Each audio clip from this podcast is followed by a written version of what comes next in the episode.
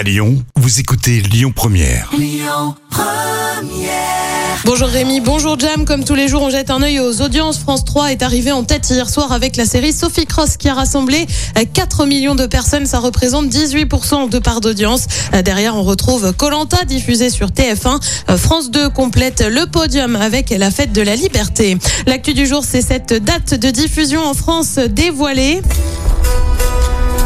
Et oui, un date pour la nouvelle saison de Dexter. Alors pour ceux qui n'y sont pas, la saison 8 s'est arrêtée en 2013. Personnellement, j'ai l'impression que ça fait à peine de 3 ans, hein, mais bon, on était tous un peu déçus.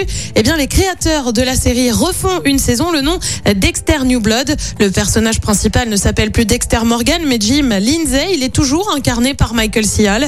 Euh, Et si la série est diffusée aux States depuis le 7 novembre, eh bien, désormais, elle passera sur Canal dès le 16 décembre prochain. L'animateur Jean-Marc Morandini poursuivi pour corruption de mineurs. Il est en effet renvoyé euh, devant le tribunal correctionnel. Il s'est donc vu refuser son appel. L'affaire remonte à 2016. L'animateur a été mis en examen suite au témoignage de deux jeunes hommes euh, qui affirment avoir reçu des propositions sexuelles de Jean-Marc Morandini alors qu'ils avaient 15 et 16 ans. Euh, Jean-Marc Morandini a annoncé par le biais de son avocate se pourvoir en cassation.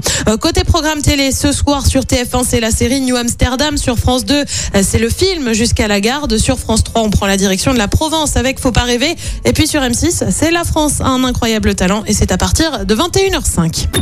Écoutez votre radio Lyon Première en direct sur l'application Lyon Première, lyonpremière.fr et bien sûr à Lyon sur 90.2 FM et en DAB+.